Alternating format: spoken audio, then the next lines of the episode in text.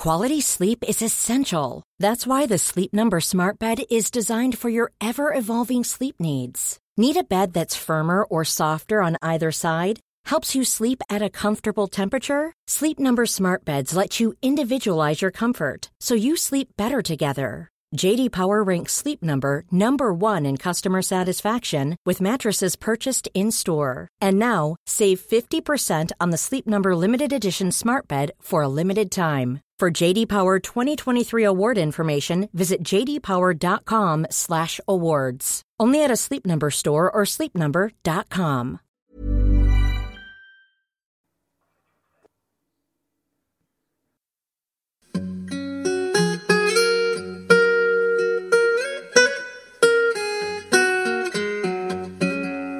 Hello, everyone, and welcome to the History of England, episode 189 The Most Untrue Creature. Couple of housekeeping bits to start off with, if you don't mind. Firstly, another Acast survey. I'm really sorry. I know many of you responded to the last one, and thank you very much for that. And I am sorry to bug you again. But can I beg a boon? could you nip along to survey.acast.com and take five minutes to fill out another one? They share the results with me, and it's really useful and interesting. There's a draw for £200 worth of Amazon vouchers to boot. I'll put a link on the Facebook page and on my website, thehistoryofengland.com. Thank you very much in advance. That address again is survey.acast.com. Sounds odd, I know. Secondly, Thanks a million for everyone who took part in the Richard III Knave, Fool or Saviour vote. I have to say, I loved it, despite a small but vociferous group who objected to the very basis of the voting system. You know who you are. Penda, Barbara, and Jonathan. Now then, it's a week after the great debate, and you're probably thinking I'll talk all about winners and losers, pros and cons, coins and angels, and all that sort of thing. But not a bit of it, gentle listeners because you are actually listening to a previous version of me. A pre Great Debate Result version of me. Because outrageously, we've gone on holiday. So this is a pre recorded episode. As they all are, actually, I suppose. Anyway, and I'm also going to tell you that there is no pre recorded episode for next weekend, so you can all have a week off. Though with a bit of luck, I'll get the results of the poll up on the Facebook page at least. It'll give me something to do while I'm trying to avoid the heat that the rest of my family will be lapping up. I hate to whine, but there you are. Ah, the sweet rain of England. Best weather in the world. Today, I thought it might be good to spend just a bit of time on a couple of aspects of the goings on of 1483 that I felt got a bit lost. What the women in the story thought of all this and Buckingham, who for such a major player I spent remarkably little time on. Before going on to talk a bit about what happened next. Because more things happen, let me tell you. That indeed is the thing about history. The women thing is, I'm afraid, more than a little difficult, for the same old reason that we really don't know very much, given the focus on all the blokes. Of course, Elizabeth Woodville gets a lot of coverage, and there will be more to come. We talked about her involvement in 1483. As with everything, there are so many ways to read it. So, hate it or loathe it, the Queen was presented with cast iron, honest to goodness, no poo evidence that the Woodvilles were indeed held in some suspicion, as she tried to raise the crowd against Gloucester. There's little doubt that she had thrown the dice to gain political power, but actually what her council meeting suggested of a primus inter pares role for Gloucester was perfectly constitutionally reasonable. Anyway, let's not pick at old scabs. What we could have talked about more is the removal of her second son, Richard, Duke of York. Because that's an extraordinary situation for her to be in, isn't it? Just ten years old, his brother in the tower, deeply suspicious uncle who's been bad mouthing the family with increasing violence. The Westminster Sanctuary, presumably still with a massive hole they'd had to make to get the Queen and her kit in there, had been surrounded by Gloucester's soldiers, armed to the teeth. Elizabeth would have been painfully aware that sanctuary was a very flexible concept, and it certainly hadn't helped the Duke of Exeter one little bit when he'd been hauled out of it. Nonetheless, when the venerable Archbishop of Canterbury, Thomas Bourchier, now 72, approached her, she fought hard against the idea. And actually, the Archbishop thought he'd failed in his task and that the place would be ripped apart by soldiers as a result. And so he turned to the Queen and he laid his personal credibility on the line. He gave his word that her little boy would be returned to her safe and sound, that Gloucester meant no evil. Actually, in the end, she had zero choice, and she gave way at this, trusting that the Archbishop knew what he was doing. The lad was taken to Westminster Palace, and there greeted with smiles and all that sort of thing by Gloucester, which was great and lovely to see, an uncle and his dearest nephew. The very next day, the very same Gloucester cancelled the very coronation for which he'd been removed. The little boy was never seen again outside the Tower of London, or indeed by his mother. Turns out Bourchier hadn't the foggiest idea what he was talking about. Either way, we'll come back to Elizabeth in a couple of episodes, for her time of hard decision making is far from over. So, what about Cecily Neville, Gloucester's mum? It would be fascinating to know how she viewed all these goings on. But unfortunately, we don't even know for sure if she was in London at the time, and we certainly don't know whether she approved of what her son did or if she abhorred it. If you believe Vergil and More that Gloucester was rotten enough to trawl his mother's name through the mud by claiming that Edward IV was the result of a bit of nookie on her part, well, then you'd imagine that the relationships were at something of a low point.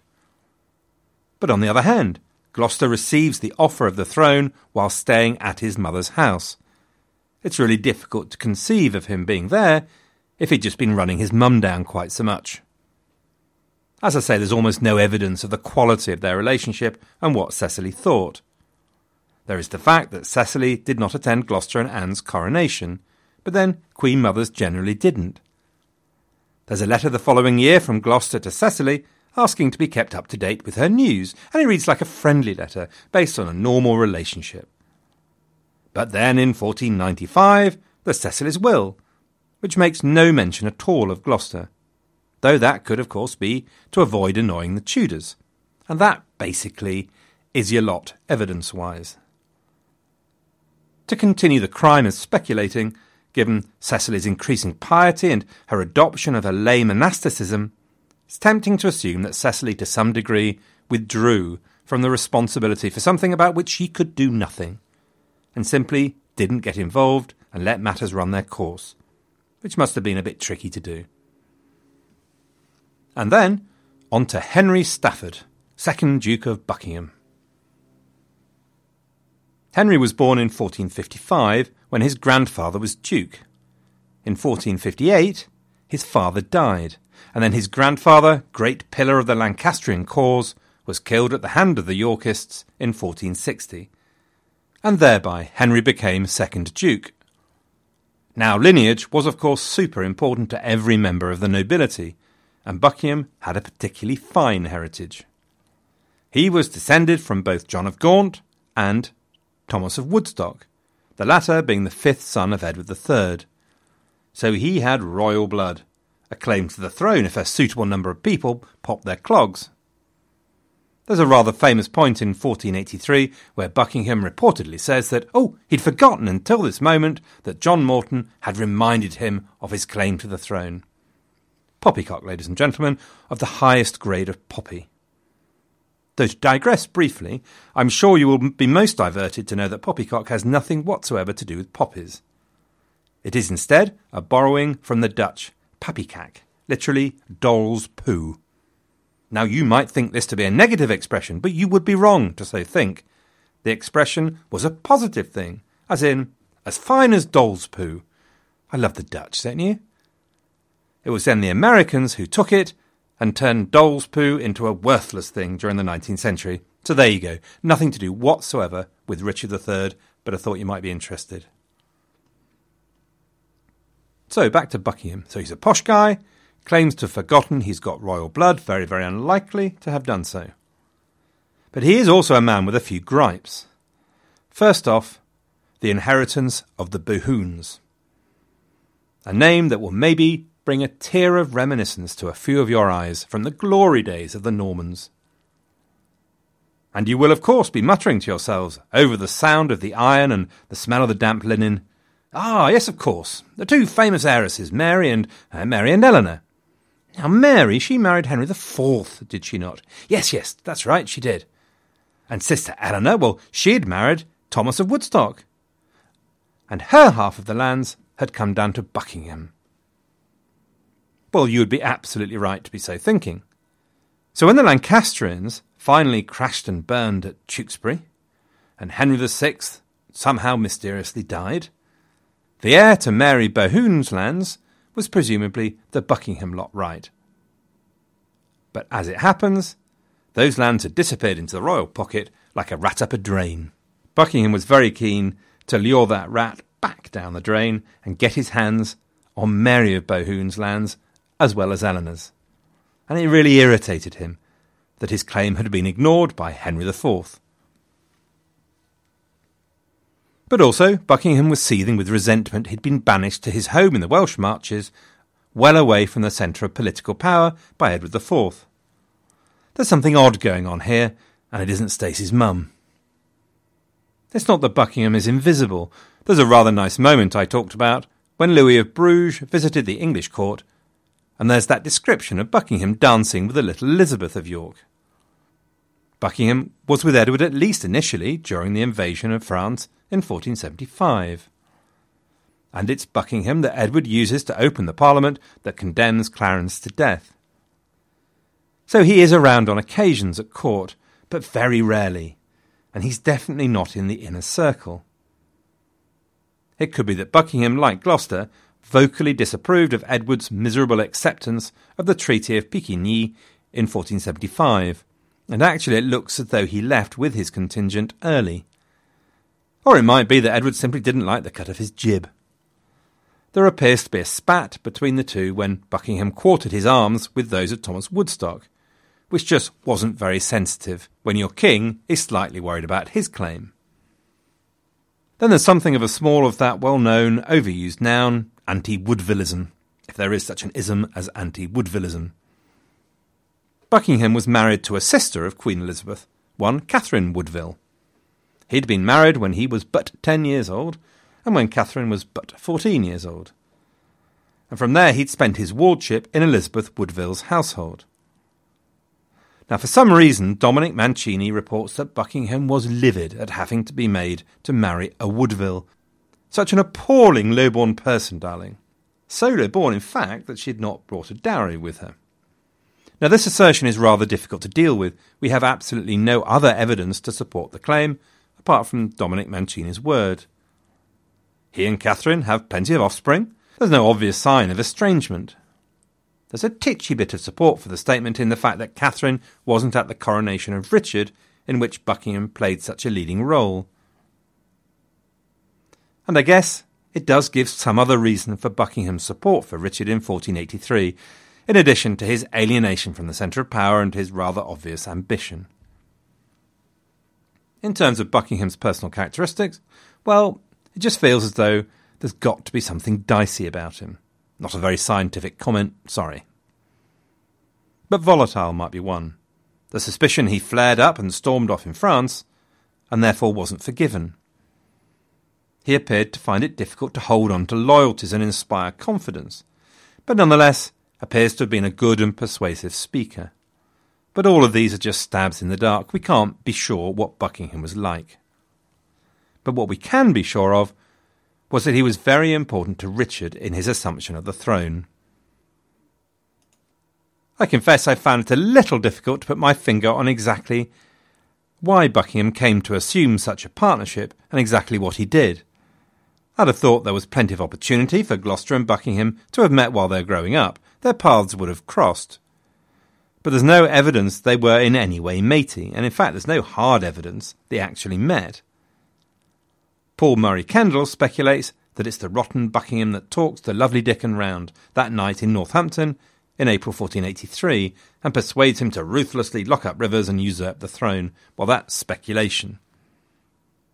We do see examples, of course, of Buckingham standing shoulder to shoulder with Richard, entering the City of London together at the council meeting and presenting to the London Great and Good on the 24th of June. And whatever exactly it was that Buckingham did, the extraordinary grants in Wales, is proof enough of how critical Buckingham was to Richard and the trust Gloucester placed in him, and for which he was, of course, so richly rewarded in Wales. Now, as it happens, and as we'll soon see, this is what they call ironic. Ironic with a capital E. Spookily, the coronation that had been such a problem to arrange for Edward turned out to be a doddle to arrange for Richard, and he was crowned in double quick time on the 6th of July. Notably, he and Anne were crowned together. The last time a king and queen had been crowned both together was. Any guesses out there? Correct, that bloke there doing the ironing. The last time had been Eleanor of Aquitaine and Henry II. The coronation went ahead with great pomp and ceremony, as you'd expect. You couldn't install a new king by chucking a crown at him, giving him a sausage for supper, and sending him on his way, could you now? One of the interesting things, actually, that came out of the discovery of Richard in the car park, with presumably the largest outstanding parking fine in history, was that his diet had improved very considerably near the end of his life. It fits exactly with what we know about Richard. Once he had made his claim to the throne clear on the 22nd of June, he appeared in public in grand and imperial robes. He wined and dined the London elite. And of course, he threw the most magnificent of parties at the coronation with 46, yes, 46 different courses. I have no idea if sausage was one of them, but I do hope it was. You can't beat a nice sausage. It spoils the flavour. No idea why I'm talking about sausages, and I offer you my formal apology. More relevantly, we are talking about an age where you measured a man and his strength by the size of his retinue and wealth. Richard had to convince the world that he was in control, secure, relaxed, confident. That, in the words of the Vogons, resistance was useless. Richard had got his backside on the cold marble of the English throne. Over the next few months, we listen to the clacking of knitting needles as he looks to knit himself a cover for his backside to bring the warm support he needed to keep his backside exactly where it was. Richard's coronation was by all accounts very well attended. But Richard would not have been daft enough to think that all the problems were over, and that all was now love and kisses. If he needed confirmation, the fact that the Archbishop of Canterbury, Thomas Bourchier, didn't turn up at the banquet would have been some indication. Bourchier had given his word to Elizabeth, and Bourchier had been made to look a liar. Richard knew that there were factions emerging, factions that he had to reconcile. Obviously, there was his own affinity, the men from the north of England. And that presented him with a problem. The problem is the north south divide. Many apologies, a digression coming up the north south divide thing. It is, of course, constantly around these days, with the general air of swank drifting up from the south that makes everybody else grumpy. I'm not sure if you folks listening from outside the UK are aware of this or indeed interested, but the south of England and the north of England can feel like two very different places, and I'm told there's a good deal more prawn cocktail in the south than in the north, though possibly less sausage. But the point is, it's not by any means a new phenomenon. No one quite knows where the north south divide starts, as far south as Watford Gap, as far north as the Humber. So essentially, wherever, I essentially come from no man's land, the Midlands, from the war zone in the middle, a man of split loyalties. Anyway, it's by no means a new problem. As you regular listeners will know, after all, in Anglo Saxon days, there was talk of Northumbria and Southumbria. Northumbria had a distinct and glorious tradition, and was the last of the kingdoms to come within the combined Anglo Saxon England. And there was a difference maintained throughout history. Much more recently, for example, Richard II had used his men from the north, his Cheshire archers, to try and keep him on the throne. In the Crowland Chronicle in particular, there is a strong subtext that Richard was from the north, that these changes were a northern plot, supported and enforced by northern troops coming down to the city. Certainly by the time of the coronation of Richard. And the Southerners don't like it. Now, this couldn't help Richard. On the one hand, he needed his loyal northern supporters close by, and it was only right to reward them for the support they'd given him. On the other hand, he could not alienate London and the South. or make this feel like a northern takeover. Another critical faction was the household of Edward IV. These were the men, nobility, and gentry alike who had been the core part of Edward IV. Many of us have those stubborn pounds that seem impossible to lose, no matter how good we eat or how hard we work out. My solution is PlushCare. PlushCare is a leading telehealth provider with doctors who are there for you day and night to partner with you in your weight loss journey. They can prescribe FDA-approved weight loss medications like Wegovy and Zepbound for those who qualify. Plus, they accept most insurance plans. To get started, visit plushcare.com slash weight loss. That's plushcare.com slash weight loss. Government. They were leaderless since the removal of Hastings, Morton, and Rotherham, but Richard was eager to keep them on board. It is for this reason that the changes Richard made after he'd been Protector had by and large been moderate and non partisan. The new Chancellor, Bishop Russell, the new Keeper of the Privy Seal, was seen as a very reasonable appointment, for example. Another example was John Howard. Howard was made Marshal of England and High Steward of England. More than that, Richard had finally completed the job of enticing Howard to his side when he recognised his claim to be Duke of Norfolk and confirmed him in that title. In this particular case, Howard was his man from that moment on. Generally, Richard therefore avoided stuffing offices with his friends from the north. One exception was a chap called Francis Lovell, who became Chamberlain in place of Hastings. But reconciling Edward IV's largely southern based household was Richard's main aim, and could be the key to his prospects of staying on the throne. Obviously, another group was the Woodville affinity, but they were, of course, essentially flown or irreconcilable. Edward Woodville was with the £10,000 and Henry Tudor in Brittany. Equally, Dorset had fled sanctuary, and despite calling out the hounds, Richard had been unable to locate him and track him down, so he was at large somewhere in England. And the blood of Richard Grey and Rivers was feeding the plants of Pontefract. Yet another critical person was Stanley and his wife Margaret Beaufort.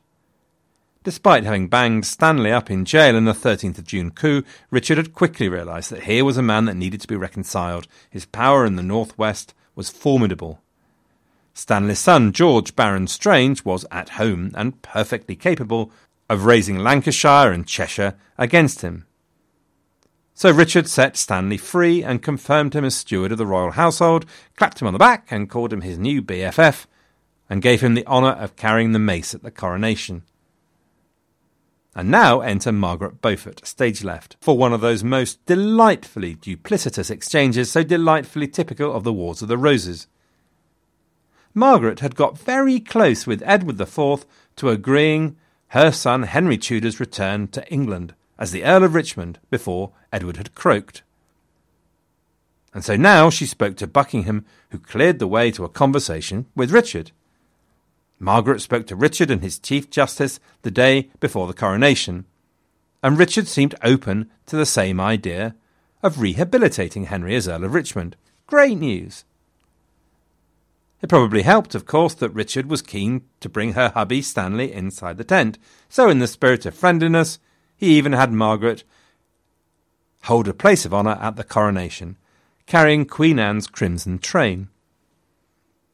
But I said duplicitous, did I not? For if not already, Margaret was to be in contact with her son and with various disaffected folk. And meanwhile, Richard himself was opening discussions with the Duke of Francis of Brittany with much less positive suggestions about Henry Tudor's future. However, Richard set out just two weeks after his coronation on a tour through England. It could well have been the happiest period of his reign, in fact, his progress actually was something of a model other kings might care to have followed. Most kings of England didn't stray far from the Thames Valley, certainly no further than Watford Gap services, so little wonder if the north felt somewhat disconnected at times. Richard certainly did the south as well, up the Thames Valley and over to Gloucester. At Gloucester, he said fare thee well to his partner in this great enterprise, the silver tongued Buckingham, who now went off to enjoy the fruits of his partnership to sit down and dribble gently on the parchments confirming his transfer of over 53 castles to him, to chortle with glee over his newer powers in Wales. He might also have looked forward to the prospect of meeting up with John Morton and a bit of mild gloating. It made the point of asking Richard to give Morton to him as his prisoner in Brecon. When Morton arrived, Buckingham would find that silver met silver, and that his tongue was not the only one to be feared. Richard then went northwards, Warwick, Coventry, Leicester, Nottingham, and finally, in glory and splendour, to York, where his support was the strongest and where they would welcome back their favourite son. His arrival was greeted by shows and pageants, followed by the Corpus Christi plays for which York was famous, and where he invested the hope of his future, of his new dynasty, his only son, the nine year old Edward of Middleham, as Prince of Wales. Little Edward, object of his father and mother's hopes, had come to meet Richard at Pontefract riding in a chariot with two guards running by his side all the way, which sounds great fun for the prince, less fun for the guards. The whole trip was carefully planned. Richard showed himself in confidence and glory as a worthy new king, impressing with his magnificence. The route was designed to woo the southern lords and the household knights he needed, and remind the North of their loyalty. He impressed as he went, so that even the virulently hostile chronicler Rous was forced to admit that it showed him in the best light. As he agreed, for example, to remove large areas of royal forest, and everyone hated royal forests, and as Richard turned away offers of cash from towns which he, quote, declined with thanks, affirming he would rather have their love than their treasure. This is not a thing any of my children have said to me, just a note. All of this was super great. But in the background, plots and stratagems were afoot. Margaret Beaufort appears to have been at the very centre of them. The claims of her son Henry Tudor were still pretty remote, but the removal of the princes has suddenly made his claim a lot closer than it had been.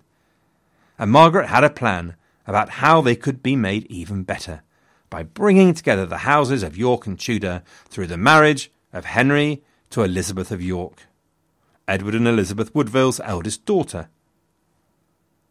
Now, around this time, September 1483, a strong rumour spread like wildfire that the princes in the tower had been killed. The story goes that this news got back to the Queen in Sanctuary, and in her fury and distress, she listened to Margaret's new idea of the marriage and she agreed. And in Brittany, Henry Tudor also agreed to marry Elizabeth of York, and found Duke Francis, far from convinced by Richard's new diplomacy, finally happy to support Henry's bid for power. Duke Francis helped Henry accumulate men, treasure, and ships, and presumably Edward Woodville's 10,000 quid must have helped oil the wheels as well. Richard, meanwhile, was very probably aware that there were some goings on, some rumours around. There had been an attempt to free the princes, which had been thwarted. There had been some disturbances, quickly suppressed by one John Wells. So, as he celebrated at York, he was probably aware and probably already preparing. But he may well not have known the extent of the trouble coming. Because, in fact, support for a rebellion had spread throughout the South south of a line from the Thames Valley to the Severn. Margaret's communications seems to have been active and seems to have been very good because there was a plan. One centre of rebellion was in Kent. What is it about the men of Kent and Kentish men? A really, really bolshy lot. Cade's Rebellion, Richard II, you know. Anyway, another centre was in central southern England, Wiltshire, and Berkshire, with notably yet another Woodville crawling out of the woodwork, this time another Richard Woodville, brother of Anthony, and actually heir to the Earl Rivers title. You've got to say, Woodvilles were like cockroaches. As many as you stamped on, another batch would emerge.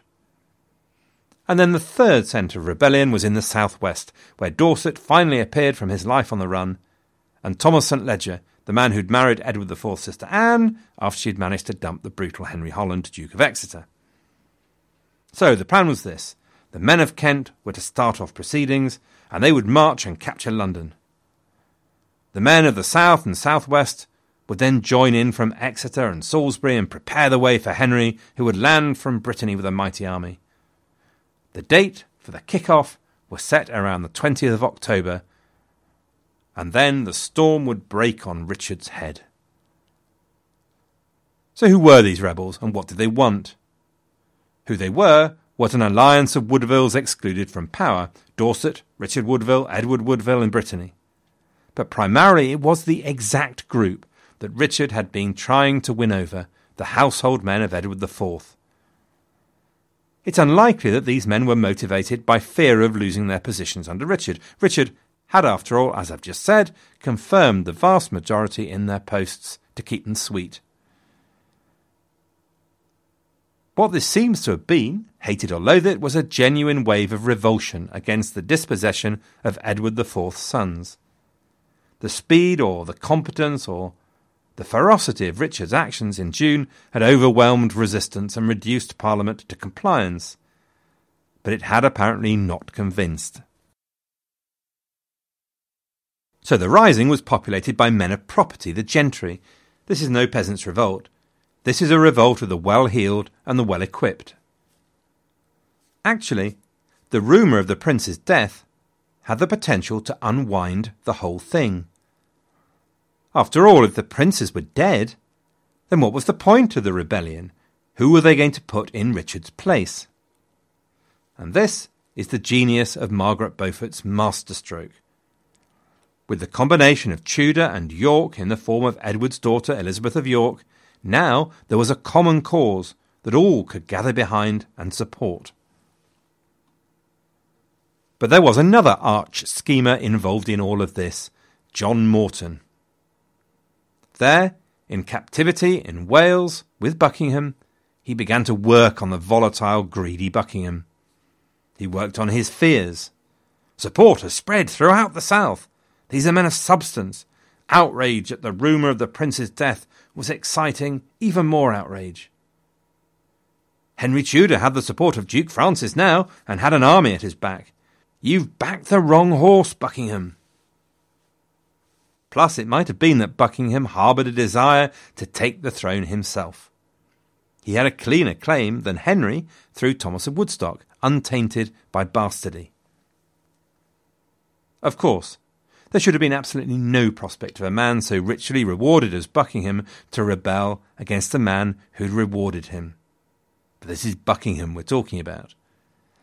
And so astoundingly, Buckingham threw his cap into the ring. And now the rebellion had another centre. Buckingham would march from Wales to link up with the rebels in the south, and surely Richard would be squished between them like a bug. Buckingham's is an astounding piece of treachery. The very man who had probably incited Richard to action. And at very least had been his partner and had been so richly rewarded. Not only made practically viceroy in Wales, but also Richard appeared to have been making moves towards giving him at least a share of the Bohun inheritance. When he heard about Buckingham's treachery, Richard's rage, outrage, and distress reaches down to us over the centuries. In a handwritten note, when he wrote to Chancellor Russell on the 12th of October.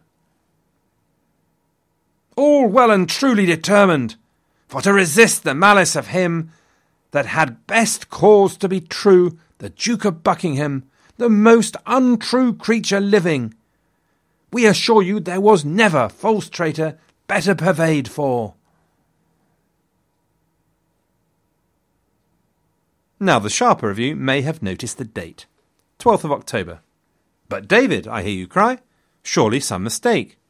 Forsooth, forsooth, you hath told us 20th of October was to be the date of the start of the rebellion. Well, therein lies a story of the mistrust treachery that comes from a usurpation. It's quite probable that Richard had his great mate Buckingham under observation anyway. And since the attempt to free the princes, Richard's spies had been at large. He may not have known exactly what was going to happen, but he had an idea. but he also had John Howard to thank. Howard had gone into his estates in Sussex early in October and heard rumours that, quote, the Kentish men be up in the Weald. The Weald was still, as it had been at the time of Harold II and Billy the Conk, a pretty much impenetrable barrier of woodland and secret ways, the perfect place to gather for rebellion. Howard acted immediately. He sent for more men, he took control of the crossings over the River Thames, blocking the way to London. Confused, the rebellion started too early, and the Kentish men withdrew westwards to try and link up with the other groups. But now Richard was on the move. From the 11th of October, instructions were sent out, assembling a force to muster at Leicester for the 20th of October. And in the northwest, Stanley gathered his men and set out towards Wales, where Buckingham had declared his hand. Buckingham had actually struggled to raise a large army. The Staffords were known as hard, grinding landlords. Stanley had stayed loyal, in itself interesting, and Richard's supporters had blocked the crossings of the River Severn into England. So Buckingham was trapped, and then the heavens opened. On the 15th of October, a massive storm broke over the heads of Buckingham's reluctant army, flooding the river and indeed the army. And Buckingham's reluctant army was washed away, its morale broken by the rain, and Buckingham fled with his servant Ralph Bannister to hiding in Shropshire.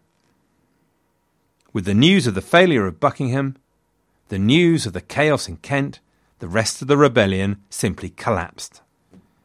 Richard arrived in Dorset by the 8th of November, but most of the rebel leaders had already fled by that time. Henry Tudor's fleet had been scattered by storms, but anyway, Richard now controlled the coast. He had nowhere to land. And so Henry slunk back to Brittany, tail between his legs, but on the other hand, tail still firmly attached to his body to wag another day. Dorset, Morton, and the Bishop of Exeter, and a whole slew of Edward IV's old household gentry fled to join Tudor in exile in Brittany. And by the 25th of November 1483, Richard was back in London with almost all the fires of rebellion comprehensively doused. He had faced his first challenge and come through triumphant and if evidence were needed of Richard's basic competence, there is plenty of evidence here. Yes, the rebels had some bad luck, but for the most part, Richard appeared well informed and always in control. We'll talk a bit more about the outcomes and consequences of the rebellion next time, and hear about the reign of Good King Richard. Meanwhile, I have folks to thank for their donations regular donators Stuart, Eric, and Cool, Matthew, Janita, and Jubal, Jim, Adrian, and Kathy. And donators this month Ginny, Mark, and David, Jonathan, Christopher, and Erica, Craig, and Jonathan. Thanks all very much. Thank you for listening, everyone, and see you in a fortnight's time.